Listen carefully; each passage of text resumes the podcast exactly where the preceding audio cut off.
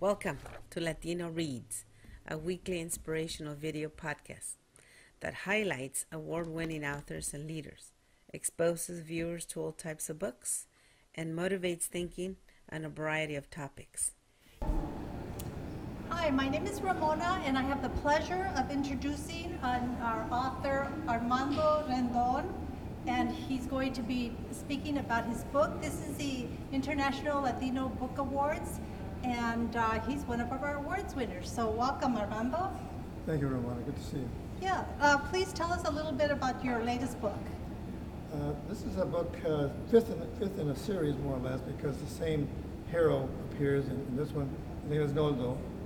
Um, he is based uh, a lot on some kid like myself who grew up in the barrio San Antonio. Um, has had a lot of the same experiences that somehow I had, you know. Particular one, because I've, I've been, uh, the first four were actually a series. This one is, uh, uh, Noldo is a little bit older and bolder. Older and bolder. So he gets into a little bit more trouble and so forth. But he learns a lot of uh, I, uh, things about himself that he had, he had not known before. And that's somewhat gets him into trouble. Yeah. Uh, so, are you taking any of these uh, from personal experience? Or do the stories run from your own personal experience as a child? Mostly the, uh, the setting, uh, the family that's around uh, Noldo uh, that helped uh, make him, uh, you know, an active kid, but also a very, very conscientious kid as well. So that he, he has a sense of, you know, serving his community. And in this particular story, he actually saves the city of San Antonio. All right.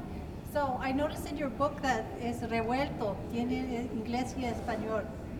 Would you like to speak to that? Well, uh, this is uh, because uh, that's how that's how we speak.